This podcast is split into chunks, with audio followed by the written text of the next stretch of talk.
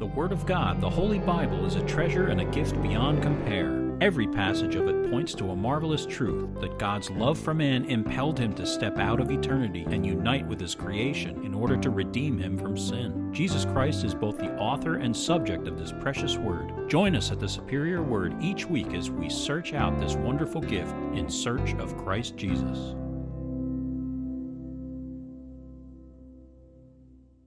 Psalm 115. Not unto us, O Lord, not unto us, but to your name give glory, because of your mercy, because of your truth. Why should the Gentiles say, so where is their God?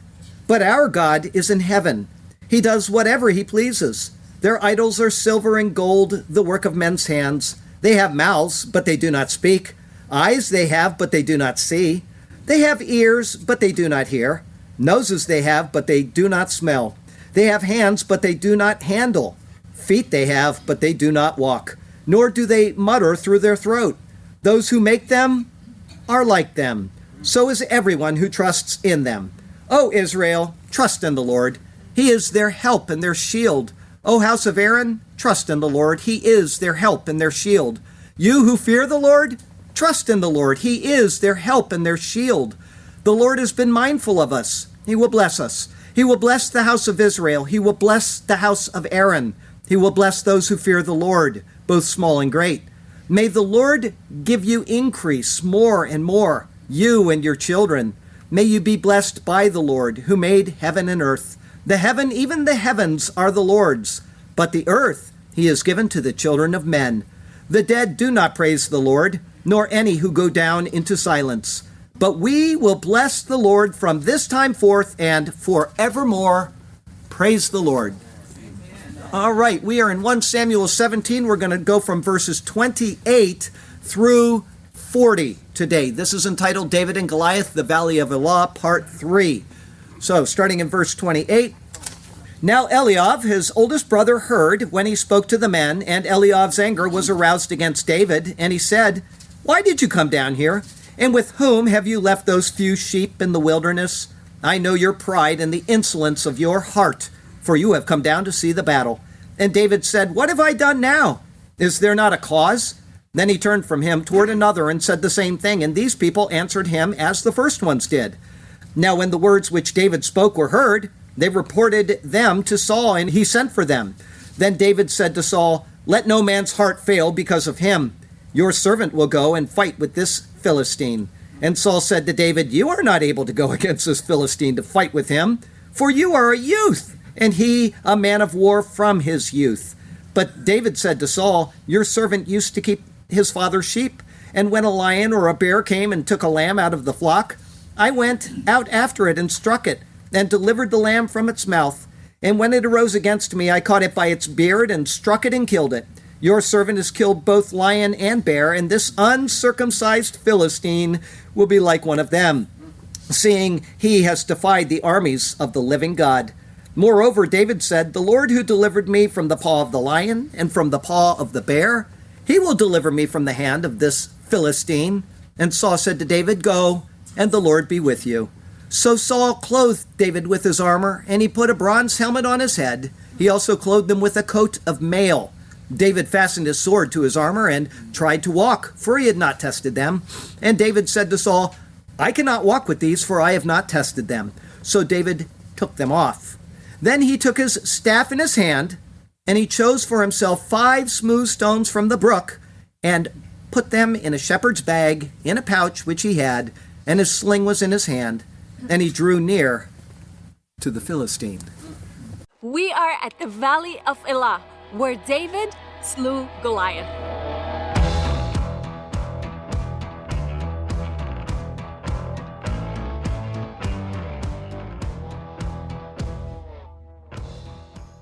The men of the ranks of Israel, both last week and this week, are seen to have focused on the rewards they would get from Saul for defeating the giant.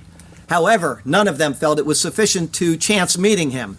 David challenged them on this, showing in this that if the attitude isn't right, then the rewards are of no lasting value. Reading it reminded me of a line out of the movie Field of Dreams. Shoeless Joe remembered what it was like to play. It meant more to him than fame or fortune. Instead, he said, "Oh man, I did love this game. You know, I'd have played for food money. It was the game, the sounds, the smells." Some things cannot be bought with money, as we now see in modern baseball. Money is thrown at the players, and they disgrace the game and the heritage any chance they can get. Therefore, it isn't about the game at all. It is only about what they can get out of it, be it a lot of money or the furtherance of an agenda. David didn't care about the offer of Saul. What interested him was the honor of the Lord and the victory of his people over this enemy. Because his heart was right, he was willing to do what nobody else was willing to do. We see that in our verses today, and it gives us a lesson to consider in our own lives. Our text verse comes from Job 13. It is verse 15. "Though he slay me, yet will I trust him." In our passage today, David has put his confidence in the Lord. Because this is so, even if he were to die in battle, he could rightfully say that it was the Lord who took his life. Goliath could only be reckoned as the instrument of the Lord's action. But as we will see, David was confident enough in other aspects of what is going on to understand that he would, in fact, prevail. One cannot help but see Christ in this. He knew the outcome of what his earthly life would be, and he plainly told it to the disciples before it came about. And yet, in the Garden of Gethsemane, he prayed that if there was another avenue, he would be willing to take it, but only if it was the will of his Father. As Job said, so Jesus could say, "Though he slay me, yet I will trust him." We know that it was the Jews who handed him over to the Romans, and we know that it was the Romans who nailed him to the cross, but we also know that it was the divine will of God that it was to happen this way. David sensed that it was the will of the Lord for him to step forward and to challenge the enemy, and he did not resist that will. For us today, we have the will of the Lord for our lives right before us. And yet we act as if we don't know what the will of the Lord for our lives is. I don't know what to do. I don't know what the Lord is telling me in this, and so on. We have life to live, and then we have the will of the Lord to live our lives. He's not here to cross our every T and dot our every I. He is not here to decide for us where to move, what job to take, what person to marry, or what we should have for dinner. His will for our lives is that we live according to his word. As long as we're doing that, and as long as what we intend to do is not contrary to that, then we are to pray about it and go forward with what we wish to do. If it doesn't work out, it does not mean that it wasn't the will of the Lord. It means that the will of the Lord was realized in whatever didn't work out. David is stepping forward, doing nothing contrary to the will of God. And he is doing it with the honor of the Lord first and foremost set before him. If we can follow suit in exactly that for each decision that we make, then we will be, in fact, following the will of the Lord. This is just how it is. Do your part and the Lord will do his part. This is a certain truth which is to be found in his superior word. And so let us turn to that precious word once again. And may God speak to us through his word today. And may his glorious name ever be praised. Our first thought today is, let no man's heart fail because of him. It's verses 28 through 32. As we saw last week, David was encouraging the men to fight. It is apparent he wasn't looking to go into the battle himself as if he was a great warrior. He wasn't being some type of braggadocio either. Rather, his words to those standing by him were for them to think the matter through. In his words, he said, "What shall be done for the man who kills this Philistine and takes away the reproach from Israel? For who is this uncircumcised Philistine that he should defy the armies of the living God?" In saying, "What shall be done for the man," David wasn't trying to find out how he might benefit if he fought. Instead, he was scoffing at an earthly reward and noting that it was the armies of the living God that the Philistine was defying.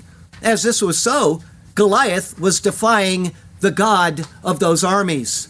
In essence, David was saying, get your priorities right. You're not serving for gain. You are serving for your people, Israel, and for your God.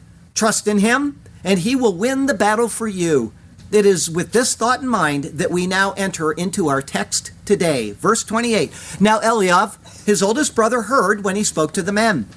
Eliab is David's oldest brother, here called Achiv Hagadol, or brother the great.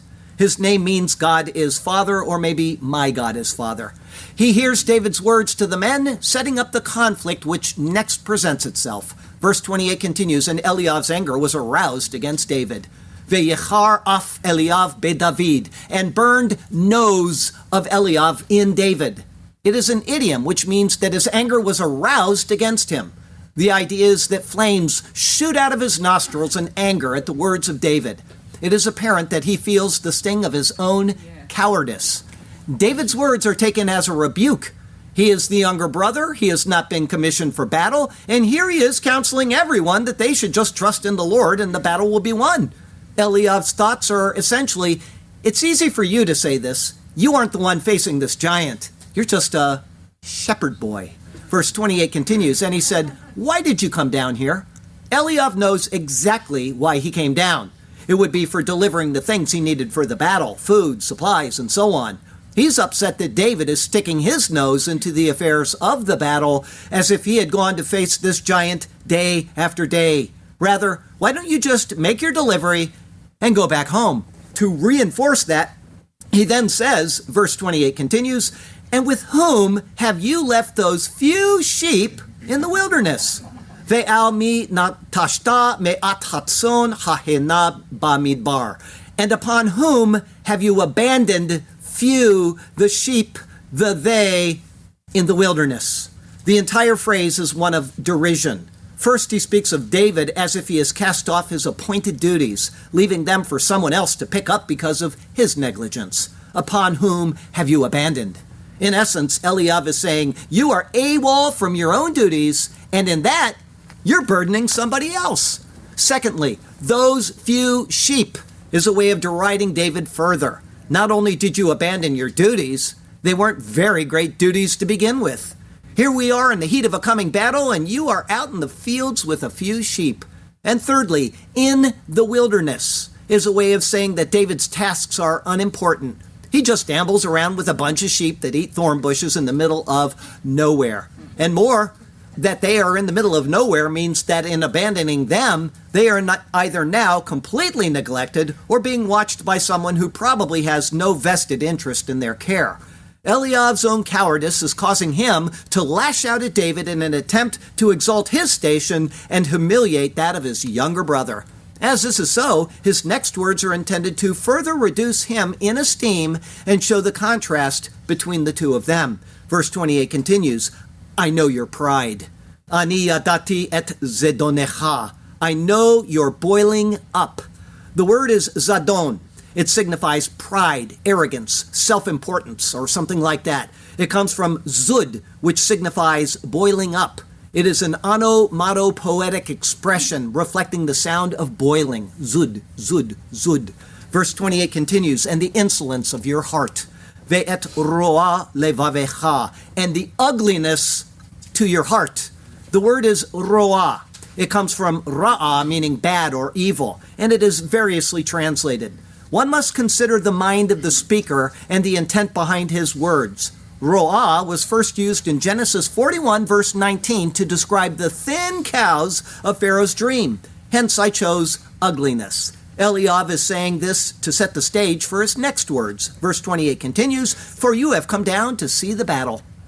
Ki lema'an re'ot ha'milchama yaradata. For to purpose seeing the battle, you have come down. The word ma'an speaks of purpose or intent. Eliab dismisses the fact that David came down for the aid of his brothers and instead imputes to him the wrongdoing of simply desiring to watch the battle. It makes his accusations about leaving the few sheep in the wilderness all the more striking. In essence, Eliab is saying, you know nothing of what we're going through and you can't even attend your own duties. Your only purpose in being here is to watch us suffer through this battle. Verse 29, and David said, what have I done now? Is there not a cause? David responds without any aggression, but rather with curiosity as to why his brother spoke so insultingly to him. The Hebrew reads, halo davar hu, not word, it. In other words, it was just a mere word.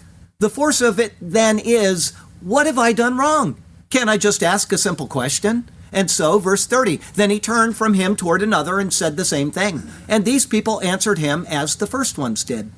The word davar, or word, which was just used in the previous verse, is used again 3 times in this verse. It says, and he said according to this word, and the people returned him a word according to the first word. In other words, nobody has taken offense at his words except his brother, Eliab. The rest of them are perfectly content with his inquiries, and they understand that he is being neither boastful nor arrogant. And so they respond just as the first time he asked someone. Verse 31, now when the words which David spoke were heard, so far there is no recorded word of David asking to fight this giant. And in asking what shall be done for the man who kills this Philistine, there is no note of him wanting to do so. In fact, it is the obvious question every person in the camp would have asked when a reward was first suggested. Therefore, it is not the words of David wanting to go to battle, but it must be the words of David concerning the uncircumcised Philistine defying the living God. It is certain nobody has spoken this way, and it probably caught the attention of some commander or another within the ranks. Thus, the zeal for the honor of the Lord, something Saul had lacked for some time, is what is highlighted here. Therefore, verse 31 continues, they reported them to Saul, and he sent for him. It doesn't say to Saul, but before Saul. What is probably the case is that the person who heard David speaking came and said, hey, there's this kid in the camp who's speaking about Goliath defying the armies of the living God. Nobody at this point is expecting a young boy to challenge him. Saul is intrigued at the zeal he has heard of, and so he sends to have the source of that zeal brought before him. Verse 32, then David said to Saul, let no man's heart fail because of him. These words here take us right back to verse 11. When Saul and all Israel heard these words of the Philistine, they were dismayed and greatly afraid. All of Israel was dismayed and greatly afraid. That fear had not been diminished over the entire 40 days of the Philistines' challenge. David sensed that and now speaks out words of encouragement, saying, Al Yipol Lev Adam Alav. No let fall heart man upon him. The words could be taken in one of 2 ways. One, it is speaking of Goliath. No man's heart should fail because of Goliath. Or 2, it is speaking of each person. No man's heart should fail within him. I would say the context looks to the latter. Verse 11 shows they were all afraid. The next words in this verse will speak of the Philistine, thus setting a contrast between him and each person in Israel. Thus, the paraphrase of the CEV seems likely, even if tending towards humorous. They say, this Philistine shouldn't turn us into cowards. Another interesting point is that the words man and men are used about 20 times in this chapter. Most of the uses are ish, meaning an individual male person. However, in this verse only, the word Adam is used. It signifies a human being. One can almost sense the purpose for the change in wording. The Lord promised to redeem Adam, or man. Israel needs to essentially be redeemed from the threat of this giant, terrifying foe. It is as if David is stating that the humanity of Israel should take courage in each heart. The foe can be vanquished, and it will be right now. Because, verse 32 continues, your servant will go and fight with this Philistine. David, without any chance for further questioning, immediately puts forth his offer. In other words, he was never asked, what do you suggest? Or, how would you handle the matter? Rather, he accepts the challenge without any conditions, expectations, or demands for assistance. What he has done is to set himself apart from not only every other man in Israel whose hearts had failed them, but above the Philistine as well. If David has elevated himself above the Philistine and none other in Israel was willing to challenge him, then by default, David is not only set apart from all of Israel, but he is above all of Israel as well. It is the unexpected twist one finds in Scripture. The things that seem lowly and despised are those things which are placed at the head of the procession. To Saul, it is such a shocking proposal that it meets immediate resistance. Let no man's heart fail because of him. Don't worry about that gigantic Philistine. The situation looks dire. Yes, it looks grim. And that guy certainly looks really mean. But he is nothing before the living God. The speck you see, which is this Philistine, he will be gone with less effort than a nod. When I am through, no more will he be seen. Trust that the Lord will bring us victory. By his great power, we shall see the end of this Philistine, a glorious moment in Israel's history, a marvelous part of redemptive stories, unfolding scene. Our second thought today is go, and the Lord be with you. It's verses 33 through 40. Verse 33, and Saul said to David, "You're not able to go against this Philistine to fight with him." This clearly shows that David's previous words in the camp were never expected to be taken as a sign of personal boasting or challenge. He was simply saying that the battle is the Lord's, and with the Lord in the mix, it could not end in defeat.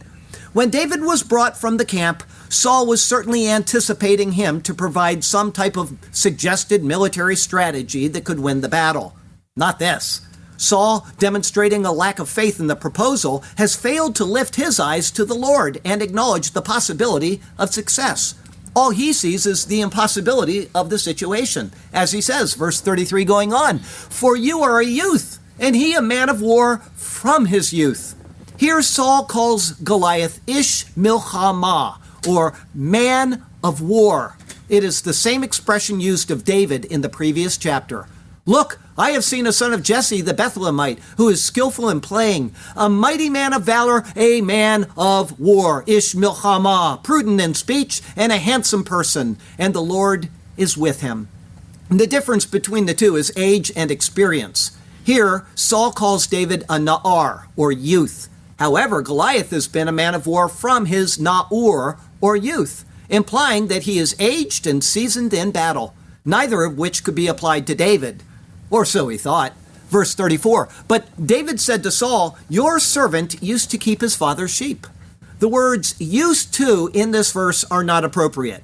David was a shepherd, and he remained a shepherd to this day. He says, "Ro'eh haya avdecha le'aviv batson." "Shepherd has been your servant to his father among the sheep." He places himself among the helpless, as anyone who has ever been around sheep can testify. Although not evident by these words alone, by taking the rest of the passage with his words here, it is an implicit note that Israel is being equated with sheep. It is something that David will say again of Israel much later in his life, after he sins against the Lord. So much was his care for his people that he put his own family forward in exchange for them. It says in 2 Samuel 24, "Then David spoke to the Lord when he saw the angel who was striking the people and said, 'Surely I have sinned, and I have done wickedly. But these sheep, what have they done? Let your hand, I pray, be against me and against my father's house.'" In his words to Saul now, he is plainly stating his profession, one which ordinarily would seem dull and carefree to a warrior, tending to helpless sheep. It was actually not always dull and carefree. Verse 34 continues, "And when a lion or a bear came, uba ha'ari ve'et ha'dov, and came the lion and the bear." The definite articles are expressive. David is seeing the past action in his mind and is relaying it to Saul. And he is elevating the danger. The sense of the Hebrew is, "Along would come the lion and even the bear." These were, in fact, large and ferocious enemies faced by shepherds. Here David speaks of the ari, or lion. That comes from ara, meaning to gather or pluck. The idea is that the lion will come and forcefully take what it wishes. He then heightens the danger to him by mentioning the dove, or bear. That comes from davav, which signifies to glide over or move gently. That is how bears are seen to move. If you've ever seen one on the hillside, you can see that it looks like they're gliding with resolve and intent. Both animals are purposeful. They smell their prey and come in to take what they desire. What would normally be expected is a reduction in the size of the flock and a fattening of the belly of the lion or bear. But David claims his pasturing was an exception to that rule. Verse 34 continues, "And took a lamb out of the flock." Not only were the lion and the bear threatening the flock, they had actively stolen an animal out of it. Under any such circumstances, one would expect a report to the owner that one of the sheep had been carried away. That would be the end of it. But David shows that his care of the flock included placing himself in harm's way at times. Verse 35, "I went out after it and struck it and delivered the lamb from its mouth." The words here are all in the singular, making the statement complicated. Scholars just debate all kinds of things about it. He spoke of the lion and, not or, the bear. Several views have been proposed.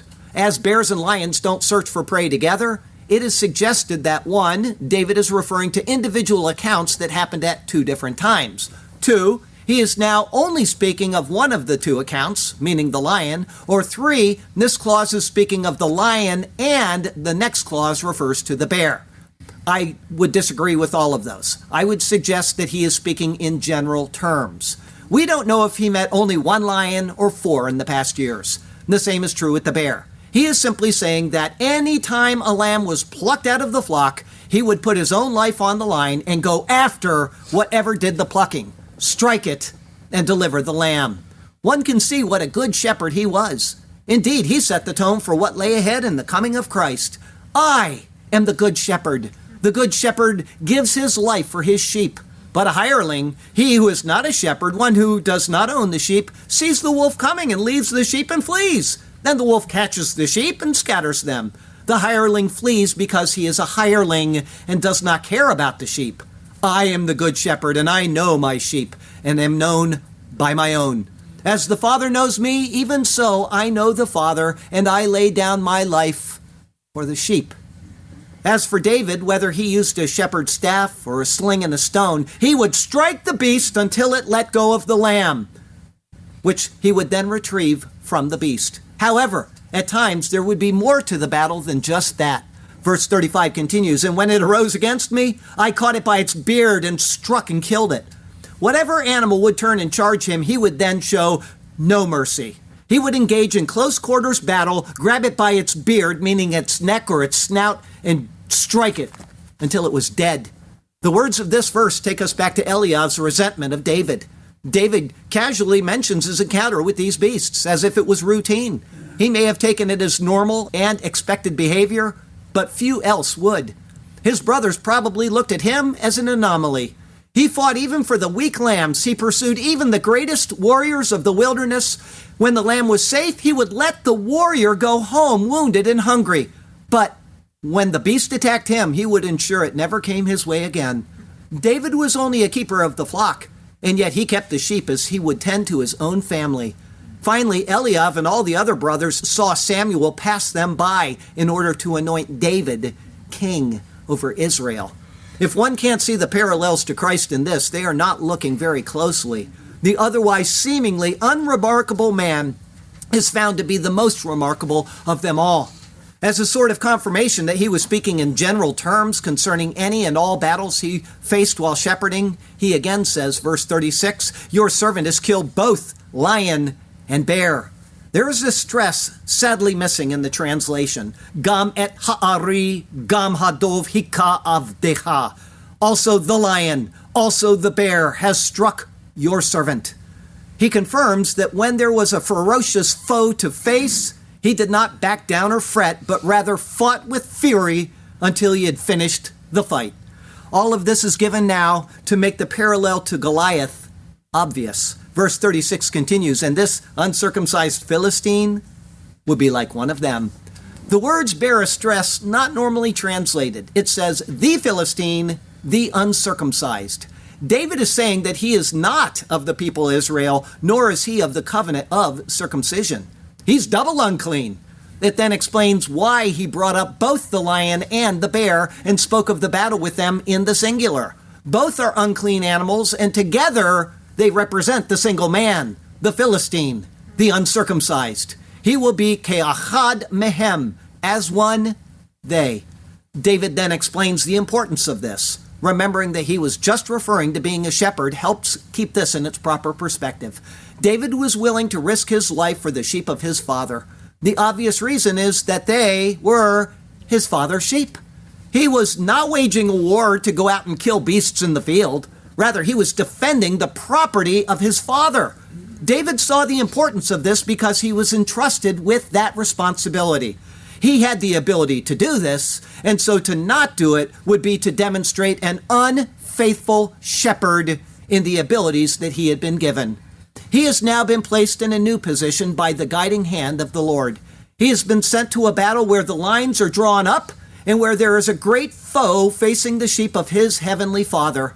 Deuteronomy 32 established this fact for all of Israel to understand.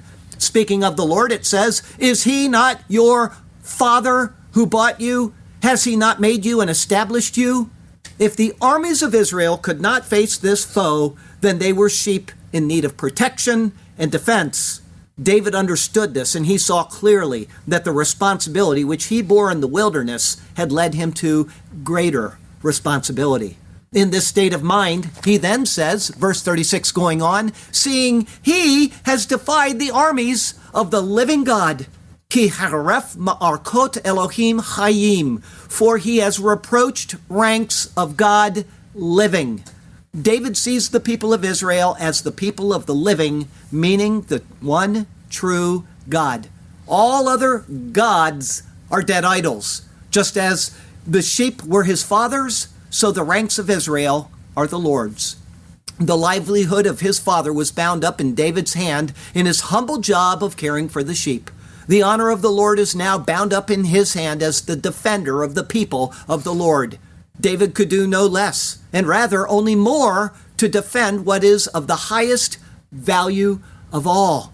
And so that asks us, in fact, it begs us to stop and to consider this from our own place and our own position. What task, job, or profession has been set before you? Is it seemingly menial and inconsequential as David's was? If so, do you treat it as such? Or do you do your best at it despite the lack of note it brings to the eyes of others? This isn't just a sermon pat on the back for the lowly masses. I, Charlie Garrett, I clean bathrooms, I pick up trash, I cut lawns, I take out garbage, and I shake off giant heavy floor mats daily, 6 days a week. Last week when my back hurt so bad I couldn't pick up a cup, I went down there, I did it anyway. They said, oh, you don't have to do that today. I said, this is my job. I'm doing it for the Lord. This is my station, along with preaching, and so I do it to the best of my ability. Who is it that we are working to please? Ultimately, it is the Lord. David is about to move from a lowly shepherd to a noted warrior, but he is still the same David with the same heart for the Lord that he possessed all along. This is why Samuel anointed him, and this is why the Lord called him a man after my own heart. We will only be recognized as such if we include the Lord in every aspect of our lives, be it pulling electric wires through an old decrepit house in Oklahoma for $12 an hour or trading stocks in New York for $10 million a year. Let us include the Lord in what we do, and we will be pleasing to him as we do it. But David continues his lesson to us. He's not only living by faith in his ability to perform for the Lord, but in the Lord's ability to perform through him. That is clearly evidenced by the words of verse 37. Moreover, David said, the Lord who delivered me from the paw of the lion and from the paw of the bear. The word paw in Hebrew is literally hand. David uses the term miyad, or from hand, saying from hand the lion and from hand the bear. But more, he says that it was the Lord who had delivered him. Though in the previous verse he said he struck and killed them, here he acknowledges that it was only possible because of the Lord. There's no contradiction in this. The Lord chose the timing of David's birth. He chose the way he would be woven together. He chose every aspect of David's life, his abilities, his strengths, all of it. None of it happened apart from the Lord, and therefore everything that was accomplished by David is rightly credited to the Lord. Verse 37 going on, he will deliver me from the hand of this Philistine. David now repeats the term miyad, or from hand, here. He is again equating his encounters with the two animals, the lion and the bear, with the one man, the Philistine. And in this, he again notes that the Lord's hand of deliverance will be with him at this time. The fact is that David could not see 2 seconds into the future. He may have stepped forward and been sliced in half by Goliath in the first moment of the battle, but it is his confidence in the abilities that the Lord has given him, of which he possessed, that he knew the outcome of what would occur. The thought never crossed his mind that he would be defeated because he knew who he was, he knew his capabilities, and he knew where they came from. And finally, he knew that this Philistine had defied Israel. Goliath would not survive because the Lord would not allow him to survive. David rightly placed his earthly station alongside the knowledge that the Lord would protect his own honor. In doing that, he knew that he would be the instrument that the Lord would use to make this come about. Saul understood this attitude of David, and he accepted the premise that it was valid. Verse 37 going on, and Saul said to David, "Go, and the Lord be with you." If the agreement that the contest was, as stated before, by Goliath, meaning the loser would become the servants of the victor, and there's nothing to suggest it is otherwise, Saul was tying up the fortunes of the entire nation with his consent. But for a period of 40 days, the lines had drawn up and nothing had arisen to change the situation. The army could not stay there indefinitely, nor could they simply retreat without losing land. Saul understood this and agreed, accompanied by a blessing. Lech veYehovah yiyeh imak. Go, and Jehovah be with you. Verse 38. So Saul clothed David with his armor. The word translated here as armor is something other than armor. It is a garment that would go under the coat of mail. It would more appropriately be called military dress. The fact that David could fit into this garment of Saul's shows that he was well grown, even if he was still a youth. However, Saul is elsewhere described as being a head taller than the rest of the people. So the garment could, to some extent, be adjusted by tightening it. Thus, neither the age nor stature of David can be properly determined from this verse.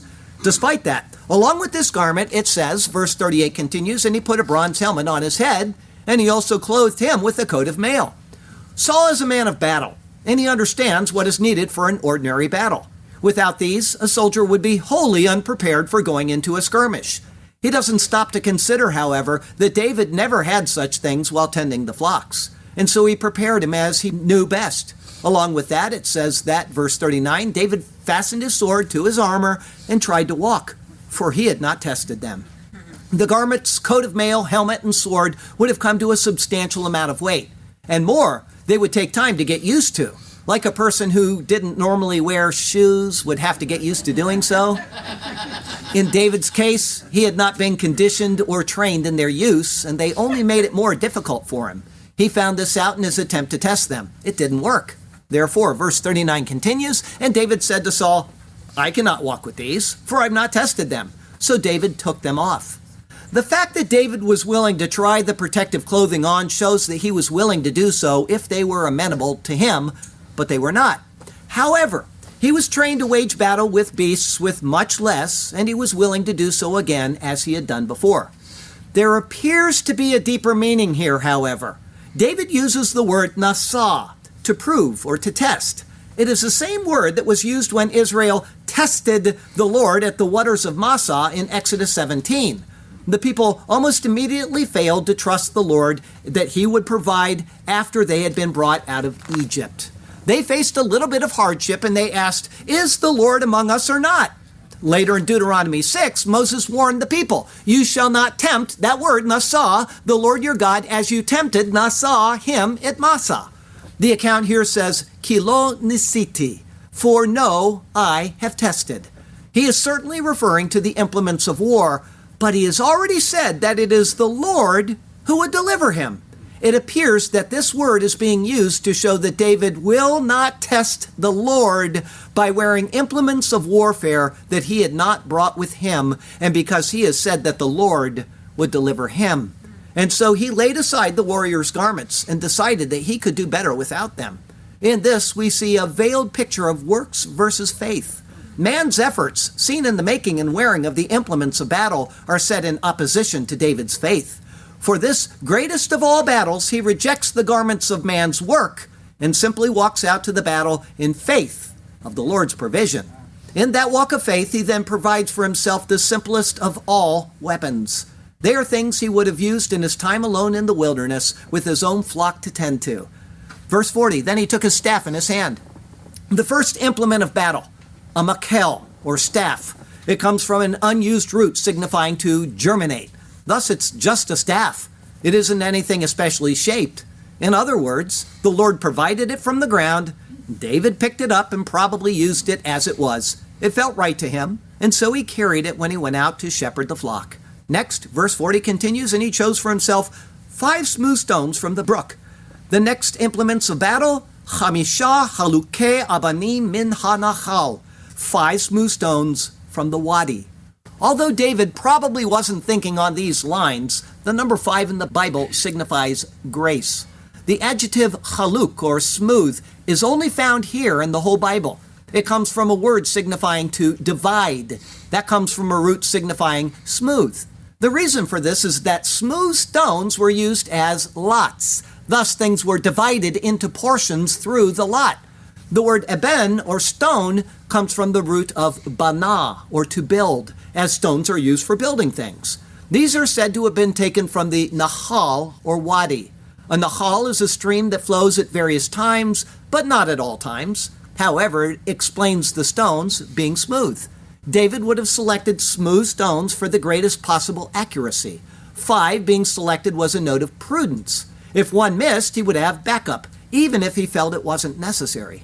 The word Nahal, or wadi, comes from Nahal, which signifies an inheritance. It should be noted that the staff and the stones, including their smoothness, are products of nature provided by the Lord. David uses what the Lord provided. The only part of the weapons that were made by him was the sling itself.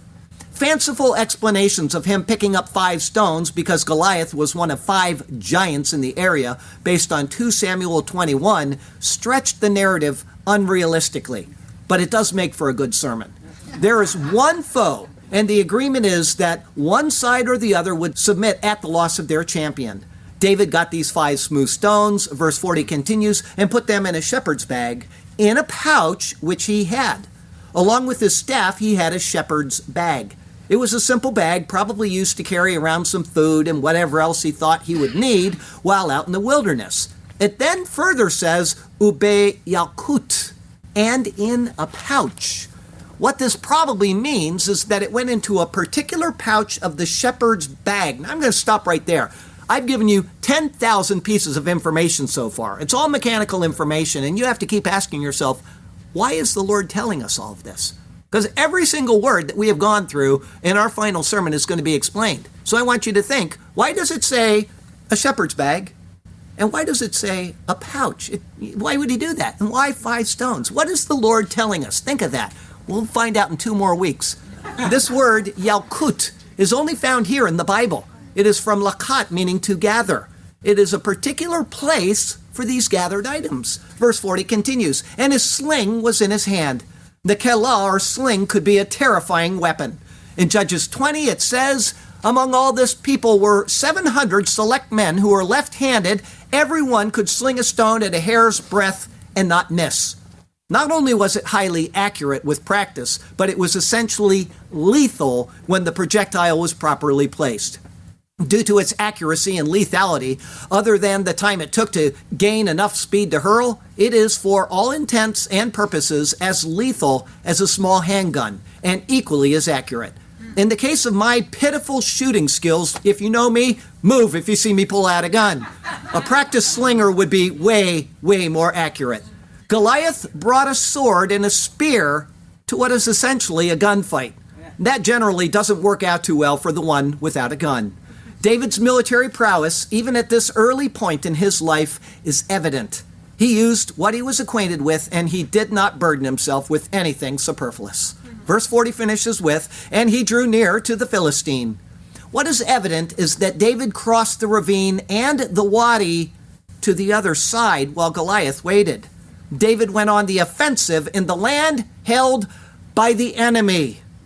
Anybody thinking what I'm thinking? He has gone forward unafraid to a place no other person of Israel dared to go. It's a tense spot to end a sermon, but end it we must. It is with great hope and anticipation that we will all be here to participate in next week's sermon together. Until then, remember the thought which opened us today. It is a thought which is based on 2 simple premises. The first is that in order to be right with God, we must be living in accord with His will. The second is that in order to be living in accord with His will, we must know what His will is.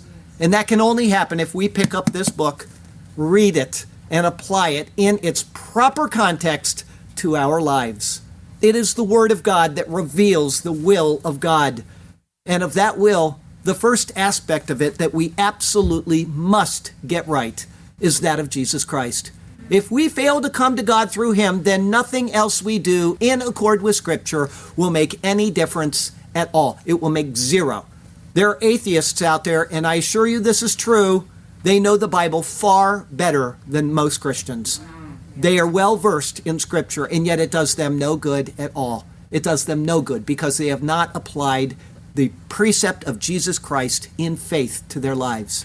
You can know all the Scripture in the world and not have faith in Christ, and you are no closer to God than the greatest heathen that ever lived on this planet. David had faith in the Messiah because the Word said he would come. This is why David was considered such a man of God. It wasn't because he faithfully observed the law. Look at his life. We know he didn't. But because he anticipated what the law promised. This is what we must do as well. In this, our faith in God will be properly directed faith. In the life of David, we see types and pictures and lessons which direct us to Christ. Let us pay heed to what we see in this, and then let us direct our attention to the one who has come, but who David only anticipated. If God was pleased with David's anticipatory faith in the coming Redeemer, just how pleased indeed he will be in our faith concerning the Redeemer who has come, Jesus Christ. He's done it all for us. He's lived out the perfect life that you and I cannot live. That's what the Synoptic Gospels in particular are given for. We've got the law of Moses given. We've got Israel's failure for almost 1,500 years, and then one steps onto the stage, and it records his birth, being of God, therefore he didn't inherit sin, and it records his life, that he did everything according to the will of his Father, meaning he never sinned, and then he gave that precious, beautiful life up for our sin, yours and mine. This is what God did in Jesus Christ, the love of God, which knows no bounds in the world except the unrepentant heart. And when I say unrepentant, that means somebody that has heard of Jesus and has not turned his heart to Jesus. The person that wants to be right with God just simply reaches out and receives what God has done. 1 Corinthians 15, 3 and 4. Christ died for our sins, implying that we are a sinner. Christ was buried, telling us that he really died. Christ rose again, proving that he is God and that our sin is forever in the grave. And he was without sin. That's what that simple gospel message is telling us. And all it asks us to do is say, I want that for myself. If you confess the Lord Jesus and believe in your heart that God raised him from the dead, you will be saved. This is the wonderful message of God found in Jesus Christ. And I would pray that you would take it today. Don't wait for the final sermon, because we may not make it to there. The Lord may come. I may get squashed on the road. You don't know what's coming. But there is a need for you to call on Jesus now, and I assure you that the final sermon will show you so many pictures of Jesus that you are not going to believe it. You are not going to believe it. Hang on to your hats, but before that happens, call on Christ now. Our closing verse comes from Psalm 144.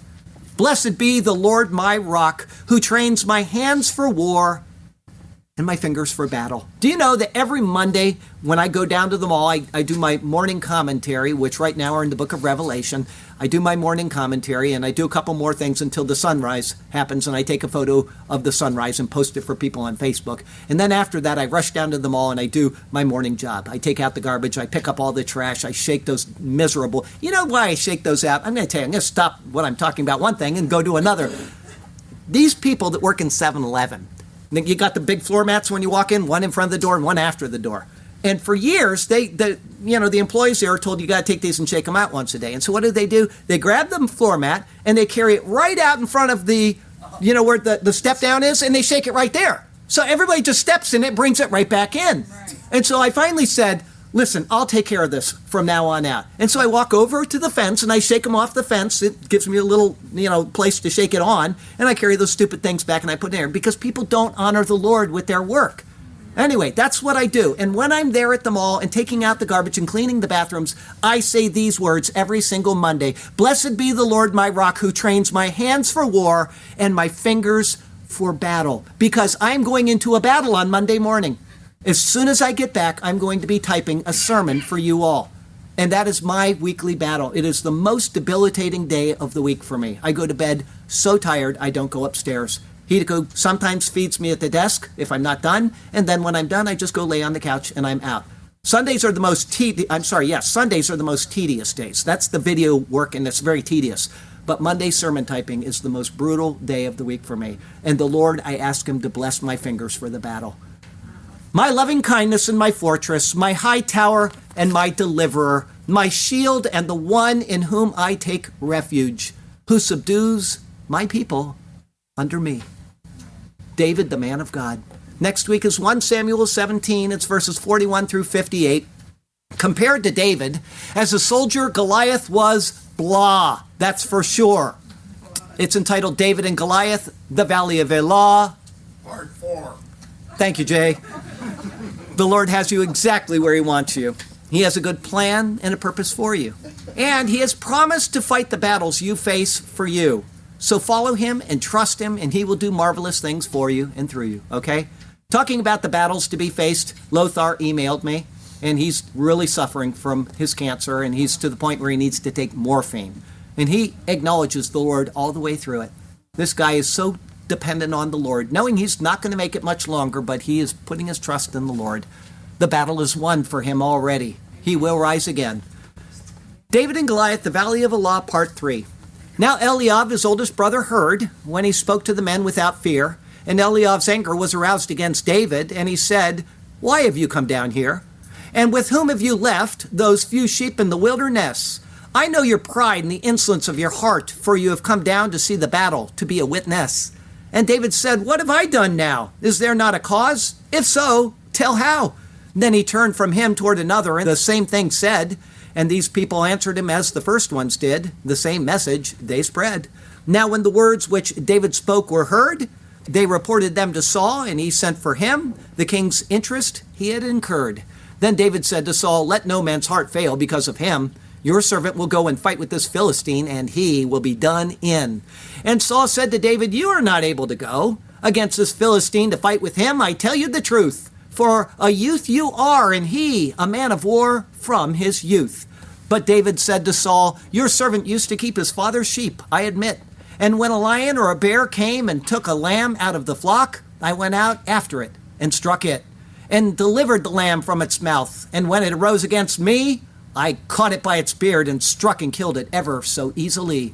Your servant has killed both lion and bear, and this uncircumcised Philistine, this big oafish clod, will be like one of them, seeing as he has defied the armies of the living God." Moreover, David said, "The Lord who delivered me from the paw of the lion and from the paw of the bear, it is true, he will deliver me from the hand of this Philistine." And Saul said to David, "Go, and the Lord be with you." So Saul clothed David with his armor, and he put a bronze helmet on his head. He also clothed him with a coat of mail for the battle that lay just ahead. David fastened his sword to his armor and tried to walk, for he had not tested them. He was no tough. And David said to Saul, "I cannot walk with these, for I have not tested them." So David took them off. Then he took his staff in his hand, and he chose for himself 5 smooth stones from the brook, and put them in a shepherd's bag, in a pouch which he had. Only 5 small stones he took. And his sling was in his hand, not a sight very mean. And he drew near the Philistine. Lord God, turn our hearts to be obedient to your word. Give us wisdom to be ever faithful to you. May we carefully heed each thing we have heard. Yes, Lord God, may our hearts be faithful and true.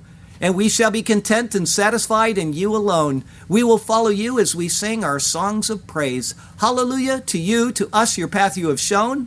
Hallelujah. We shall sing to you for all of our days. Hallelujah and amen. Heavenly Father, we thank you so much for the wonderful blessing of this passage. It's so beautiful. Even without knowing the pictures of Christ, it is just a wonderful passage. We get inspired by it. We are built up in the faith of ourselves because of the faith of others that have gone before us. It's glorious to be a part of your living and active word in our lives.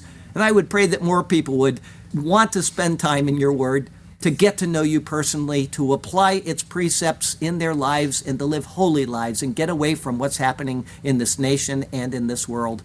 Seems unlikely at this point, and we're probably going to be out of here soon enough. But until then, help us just to be faithful witnesses of the glory of Jesus Christ, the majesty and the beauty that he presented to the world when he came.